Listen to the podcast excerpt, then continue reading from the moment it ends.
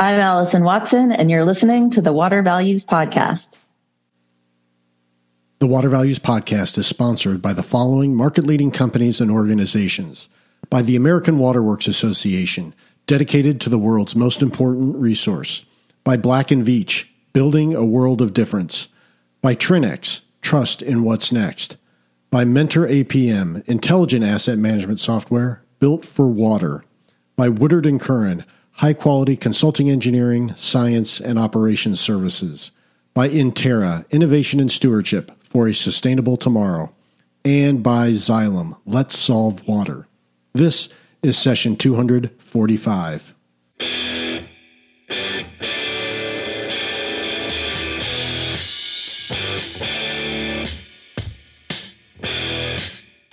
Welcome to the Water Values Podcast. This is the podcast dedicated to water utilities, resources, treatment, reuse, and all things water. Now here's your host, Dave McGimsey.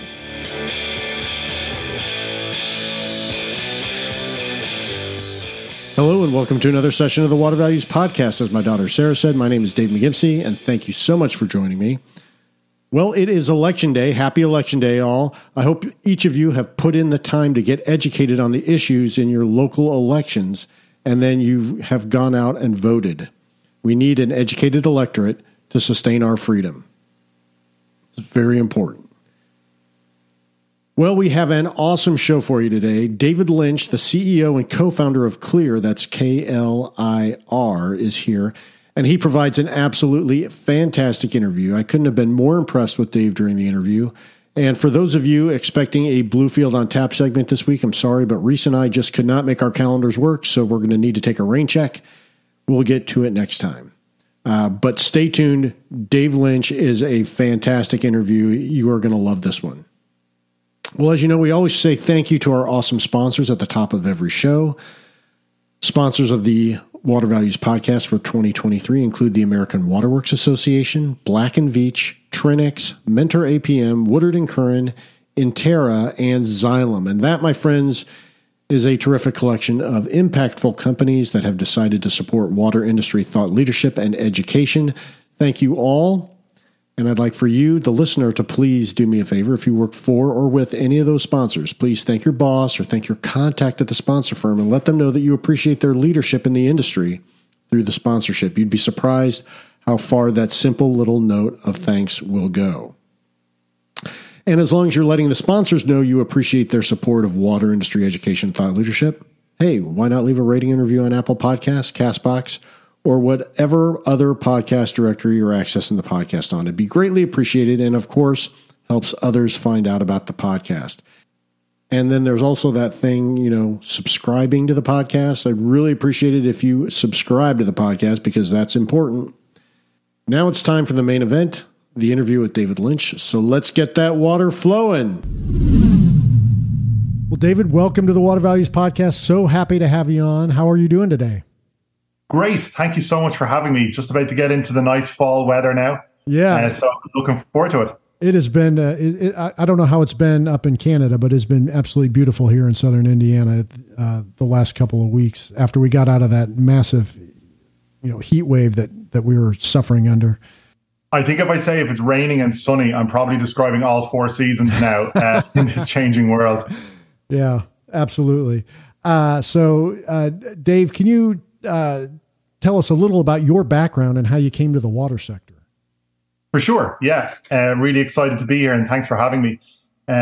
So my journey in water started out pretty much straight out of university. So I'm an engineer, mechanical engineer for my sins. I graduated during a troubling financial collapse of our entire country in Ireland where there was no jobs, and I fell into a consulting job. And at that time, I actually was going to go back and do medicine. I wanted to go back and do cardiovascular medicine. But I came across a project while I was consulting for the Environmental Protection Agency. And what we were trying to do is basically manage all the regulation compliance and, in essence, water as an asset, as a commodity for the country, or for what we call Ireland Inc. And that was where I fell in love with the water industry. So that's about 15 years ago. And I sort of say this tongue in cheek, and no offense to doctors, but what really drives me is, and what I love about water is the impact that you can have obviously on the human health aspect for entire communities, but also on economic prosperity and how all of us enjoy our lives, whether we're into kayaking on our local lake or river, or any of our pastimes where doctors, you know, for the most part, save one life at a time. You know, water professionals can do help thousands of people, which is a pretty cool industry. So I got into the regulation and policy side, but also how IT is used to implement that. So we started off, how do you implement the Urban Wastewater Directive, which is pretty equivalent to the to the Clean Water Act, looking at point source discharges into rivers and lakes.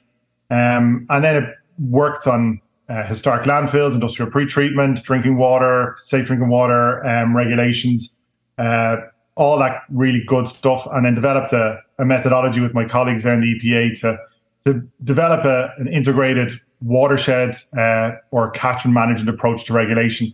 So that was pretty cool, really enjoyable, and then got afforded the opportunity to work with other regulators and other water utilities, not just in Ireland, but around Europe and around the world.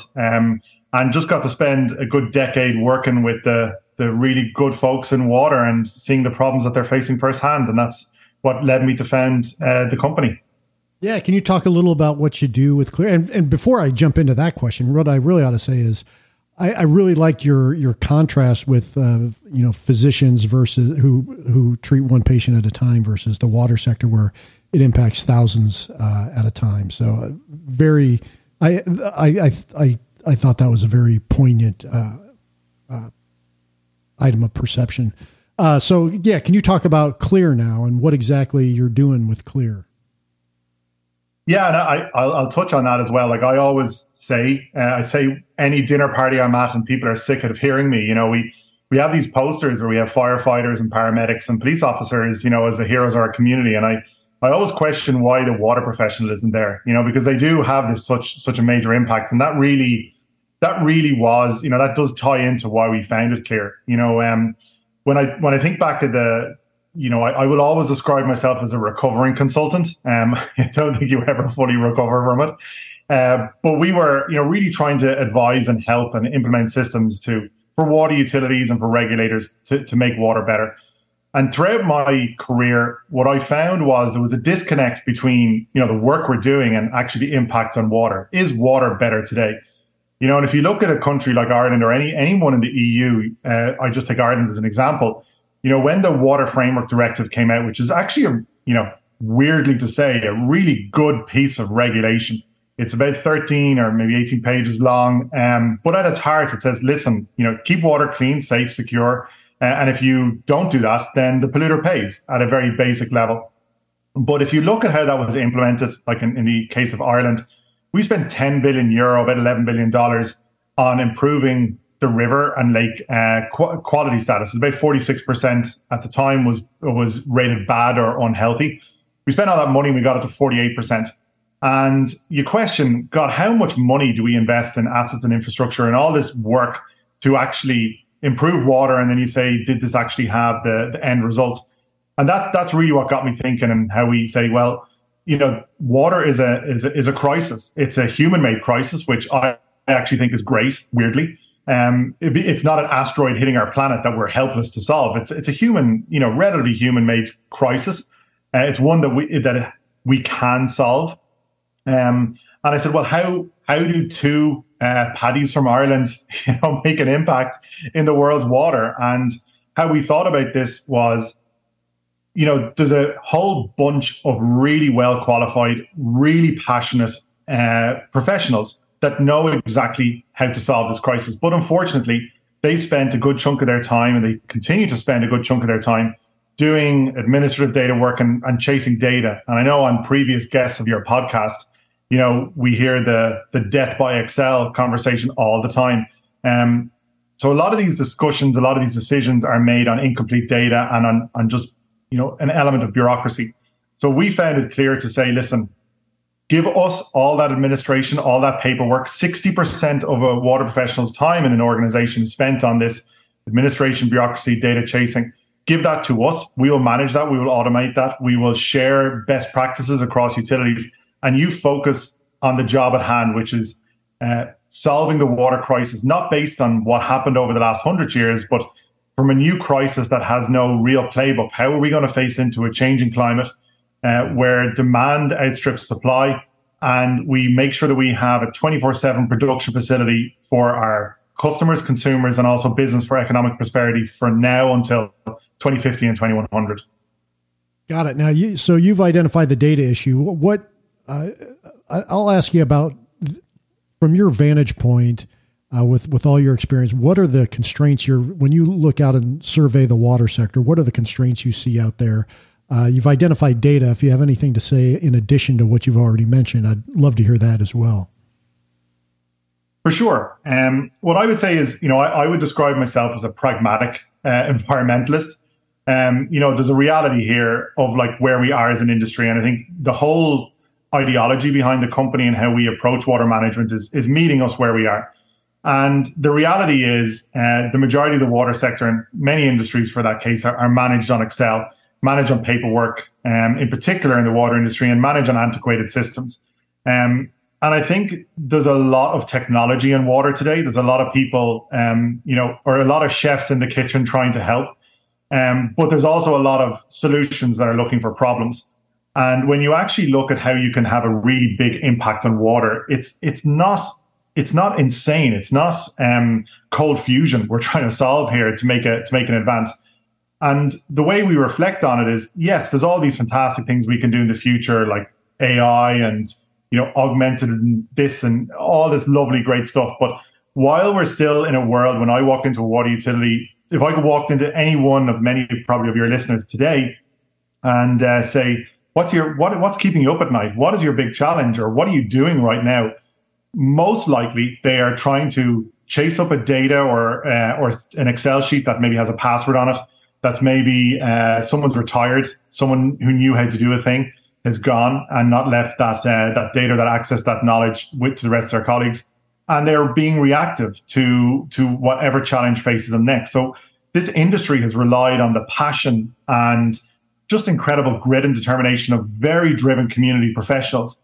And I think before we talk about all the fantastic technology that's coming down the line, how can we solve these really acute pains that are there right now today?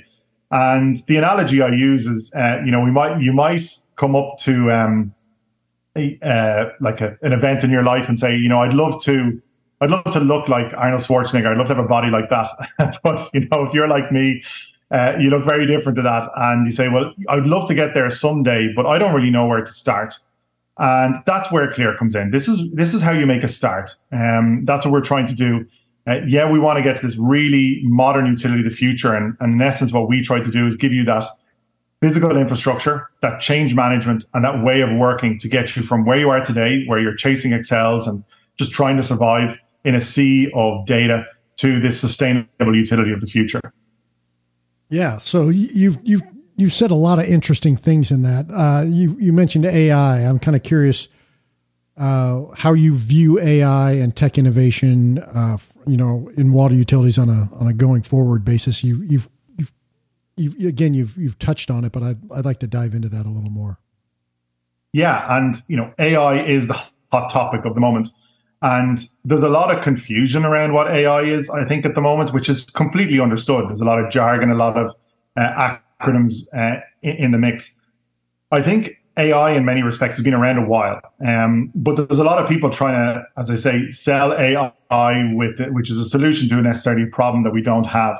I think what's changed in the last 6 months or the last year is generative AI. The ability to have a conversation with these incredible models and get an answer back. Now, I will, you probably want to touch on it separately, the idea of hallucinogens, not hallucinogens, the drug, I meant the hallucinogenic responses.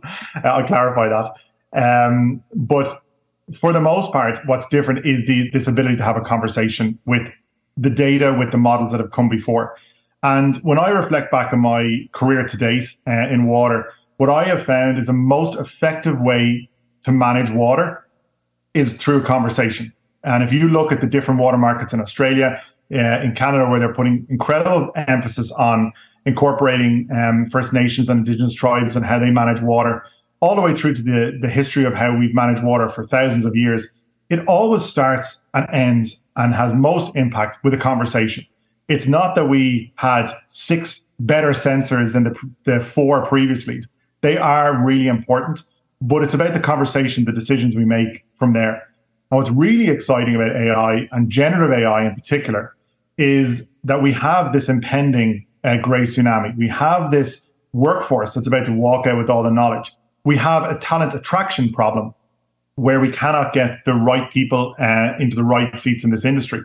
And generative AI has this ability to bridge this gap, to allow the water professionals do their job better. And the key here is it will never replace, and it's not going to replace, water professionals' jobs. It is going to help them elevate their decision-making to a better level. So I get really excited when I talk and when I think about generative AI, and we've launched a generative AI tool in Clear, but what's different about what we do is, and I think it's really interesting in the context of the market, is we are not saying here is the fully complete AI tool. You must take it now and use it. You don't get any say, water industry, in how we design this.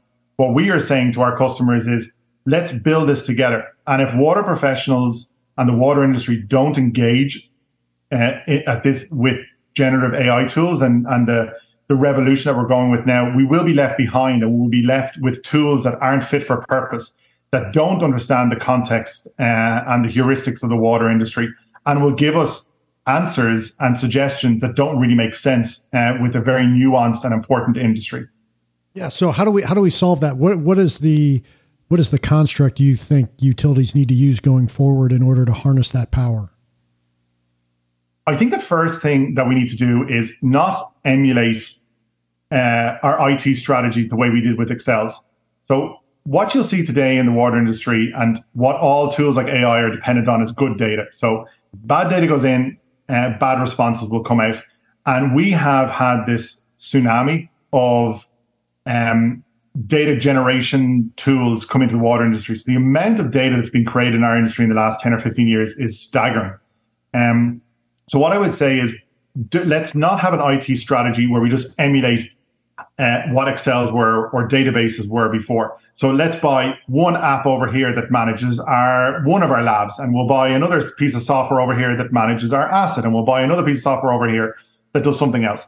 And that's what I see every day in the water industry. There might be 120, 130 different pieces of software or pet projects that have been developed, and they all have a little bit of data. And that's not even to count the amount of Excels.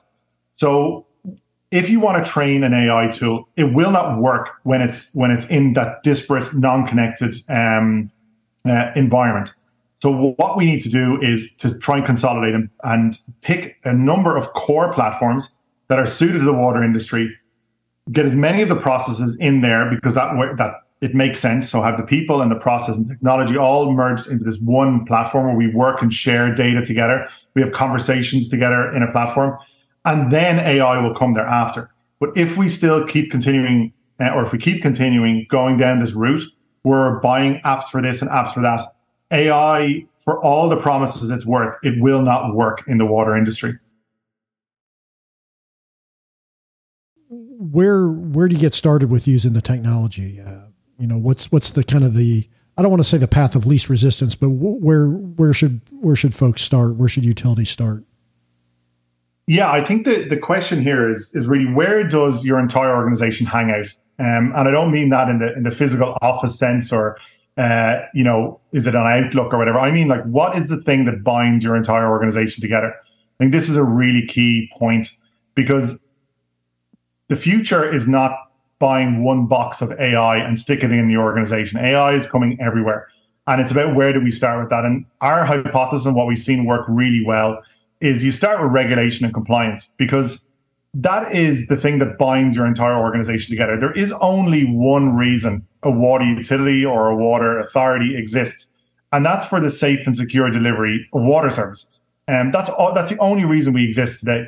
It is, we sometimes can get lost in, well, we're really an engineering firm, or we're really a hole digging firm, or we're really whatever it may be. But at the end of the day, as long as you are providing safe and secure, that's reliable 24/7, safe and secure water services to your customers, that's what binds you all together. And that job is pretty well articulated in the regulation. So that's where we start. And then when you do that and say, yeah, okay, we have an organization that that has reliable service to our customers, then we talk about operational efficiency. We say, well, how can we do more or do the same with less? And that's because we want to deliver really good customer service. We want to make sure that our customers are happy and that the ratepayers' money is being put to good use. And when we get to a stage of operational efficiency, then we start thinking about sustainability. We start thinking about how do we turn this into a more circular operation. But it all starts off with that regulation and compliance. And what we have found in our experience across the US, Canada, Australia, Europe, in many of our customers, is that this regulation and compliance is dependent on the sheer grit and determination of a couple of key people in your team. And if something happens then, that's when your general manager or your CEO is called up in front of a public board, or your name is in the newspaper saying, hey, X, Y, and Z is non-compliant for this. What the hell is going on over there? So until you have that safety blanket, that security that your upper management as well as everyone in the organization know that we are compliant and we deliver safe and secure water services, there is nowhere else to go. So on that basis, if you have one system, one methodology, one approach for bringing that compliance data, that regulatory data, the thing that is the genesis of your entire organization into one system, that's a really good place to start. Of course, there's really good use cases here in leak detection technology, but like they are nuanced as one example, but they are nuanced to the challenges that your organization face. Is the number one impact you can have on your customers, on your entire organization, on everything you do, is the number one priority detecting your leaks? In some cases, yes, it is. In some cases, it's not.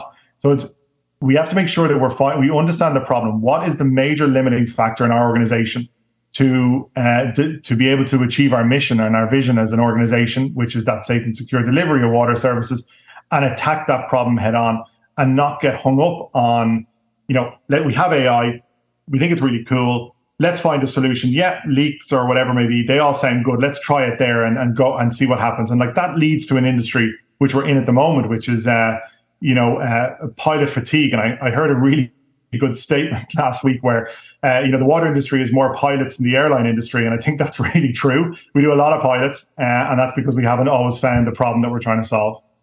Yeah, that's you've described a very localized problem, right? It's unique to each utility.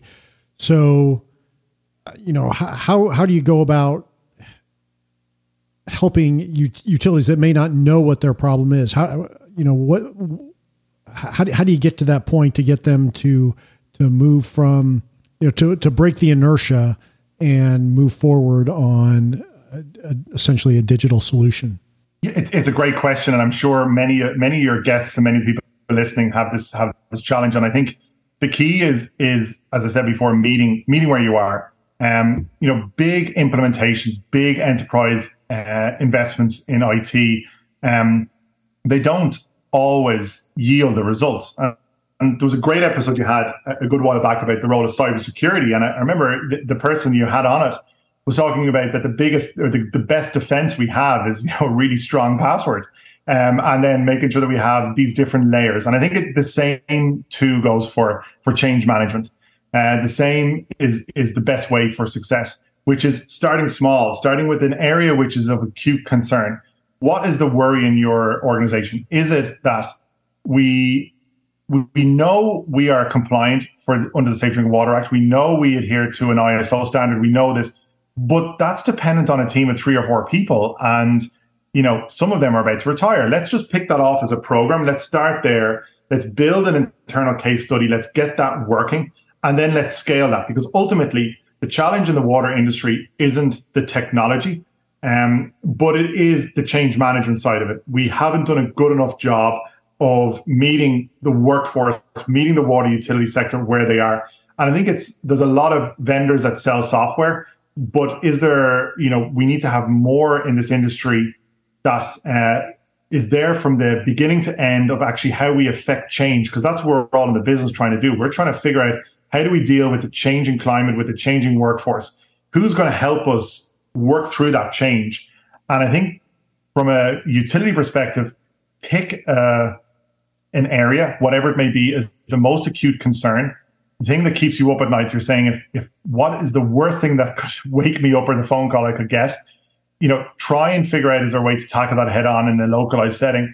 Pick a vendor you can trust, whoever that may be. What we have seen in our experience, irrespective of what area you're looking at, is you can't get a vendor that doesn't understand water. You need to have a partner. You need to have a trusted advisor that understands the context of what you're going through. And it does require public-private participation. This isn't something that the water industry can solve on its own. And equally, this isn't something that the private sector can solve on its own. This is something where we work together to solve this challenge. So using the tools at your disposal, as well as picking the right people that understand your business to achieve those objectives, is the best way I can start. Yeah, that's great advice. I want to touch on something that I think you've kind of come at it in a couple different ways. The first is you were talking about, you know, having your name in the newspaper and people called down during a public meeting. But that really identifies the number one, the public nature of the service that's being provided. But I also want to find out, get your thoughts on how public sentiment affects the water industry and the water utilities. It's a really good question, and it's a really exciting but concurrently a scary time for water. So one of the things I find interesting is, you know, I've been going to conference for a long time of water, and, you know, there's always these questions. We need to get the public more engaged, and we need to get the public more concerned about what happens with water. But we never talk about, okay, what happens after they're all really engaged and they're really excited and they want to talk about water? I don't think we have a really good solution to that.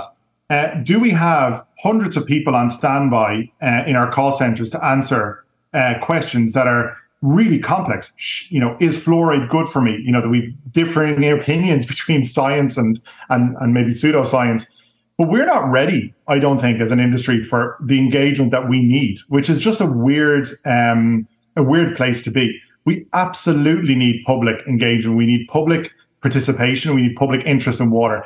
And it is coming. Like, even from our company perspective, you know, when we look at, let's say, recruiting people internally for Clear, what I find really interesting is the caliber of candidates we can get now versus what we could get 4 years ago. Some of this is a result of COVID, but also some of this is a result of the impact of a changing climate. People want to work with a place that has meaning and that has a greater mission-driven purpose. And I bring up this example because people are becoming activated. They do have concerns about this. Are we ready to answer all those questions? And the scary element of this is, are we ready to answer all those questions where they're equipped by generative AI? Where someone can put in a prompt and come back with a question that seems like a PhD in biology asked this question about our water treatment process. So yes, we absolutely need engaged public, but we need to be prepared for it. And the reality of our sector is that it's an interesting one. It's not really comparable across other industries. You know, we often get it compared to oil and gas and healthcare and stuff, but it is unique in that we have a finite number of customers. Often we have a competitive advantage. It's a monopoly, but our revenue is constricted often by an independent regulator or by an external board.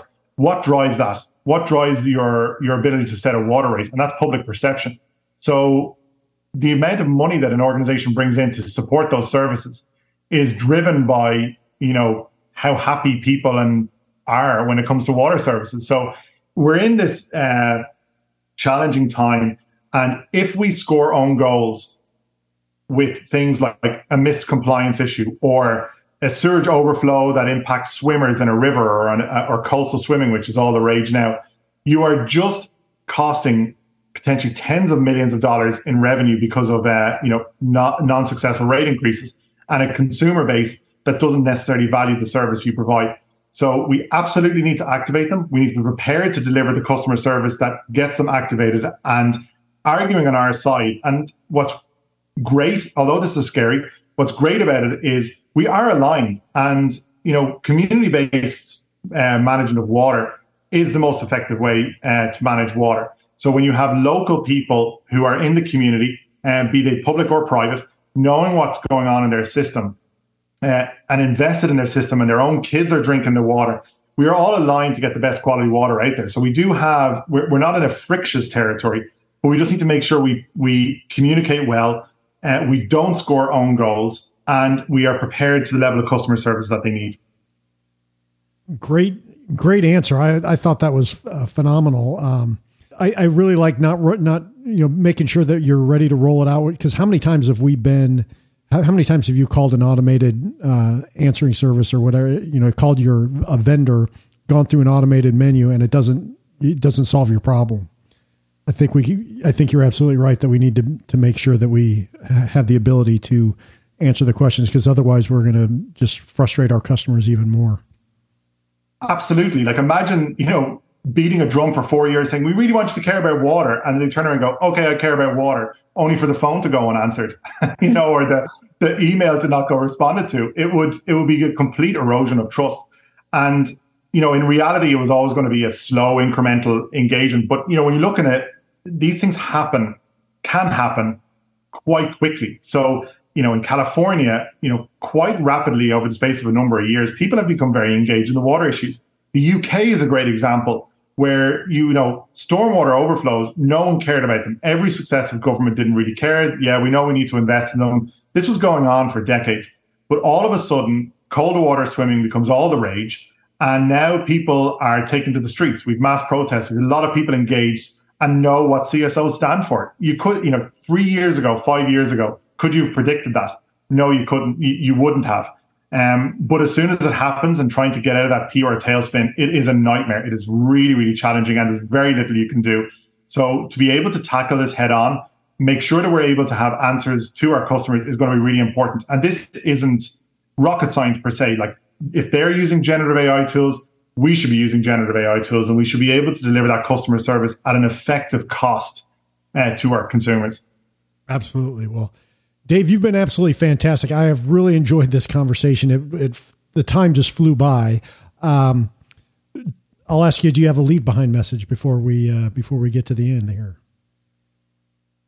My leave behind is just one of positivity. Like, we can solve this challenge. We can solve the challenges of the water industry, but we need to use the best tools that are available today. The one leave behind I would say to my water colleagues is, we talk a lot about the risk of things like AI or new technology or whatever. But what's the risk of doing nothing? What's the risk of going on the same way we did yesterday and last year and the year before, in a world that wasn't impacted by climate change, in a world that was maybe more forgiving and with more abundance of this commodity?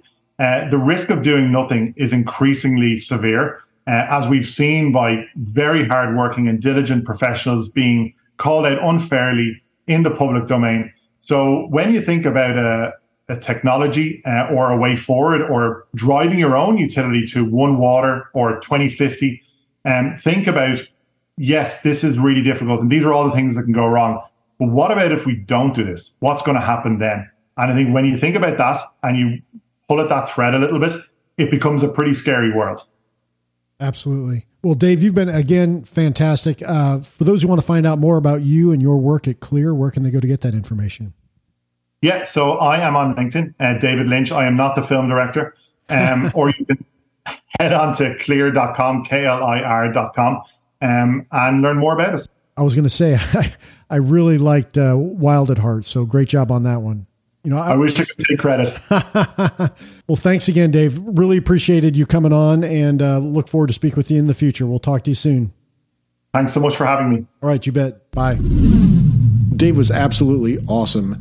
As I messaged him after I was doing the sound editing, sometimes, frankly, really a lot. I miss a lot of stuff during the interview that when I'm doing the sound editing, I air quotes, here for the first time. And Dave relays so much great information, it's easy to miss. So I'd let this one simmer for a bit and then come back in a week or two or three and give it another listen, because you will hear a lot of great stuff that Dave relays during the interview. So this one's a keeper, and one I think that is just going to do better with age. I'd love to know what you thought about the interview. Please check out the show notes page for links and information on this episode. Just Google the Water Values Podcast, click click the first link that comes up. That's our home on the web that Bluefield Research gives us via our joint marketing arrangement. Again, for the longtime listeners, you know that the Bluefield Research and the Water Values LLC are not affiliates. We just have that joint marketing arrangement, out of which we get a home on the web. So you can email me at david.mcgimsey@dentons.com. You can sign up for the newsletter at that landing page I mentioned earlier as well. And thank you again for tuning in, and I hope you make it a great day. Plus, I want to give a huge thank you to our sponsors. Again, sponsors of the Water Values Podcast include the American Water Works Association, Black & Veatch, Trinnex, Mentor APM, Woodard & Curran, Intera, and Xylem. And this show would not be possible without those great companies and industry leaders. And again, thank you for listening and for subscribing to the Water Values Podcast. Your support is truly appreciated. In closing, please remember to keep the core message of the Water Values Podcast in mind as you go about your daily business. Water is our most valuable resource, so please join me by going out into the world and acting like it.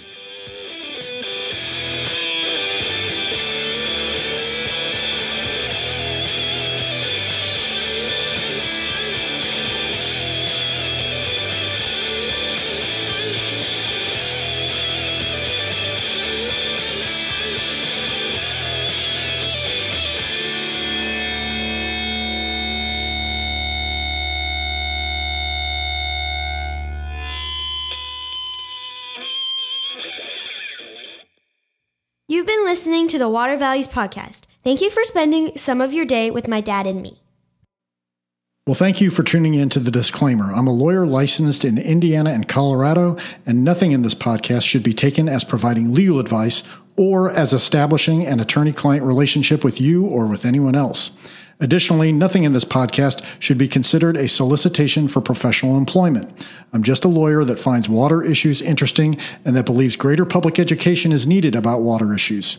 And that includes enhancing my own education about water issues, because no one knows everything about water.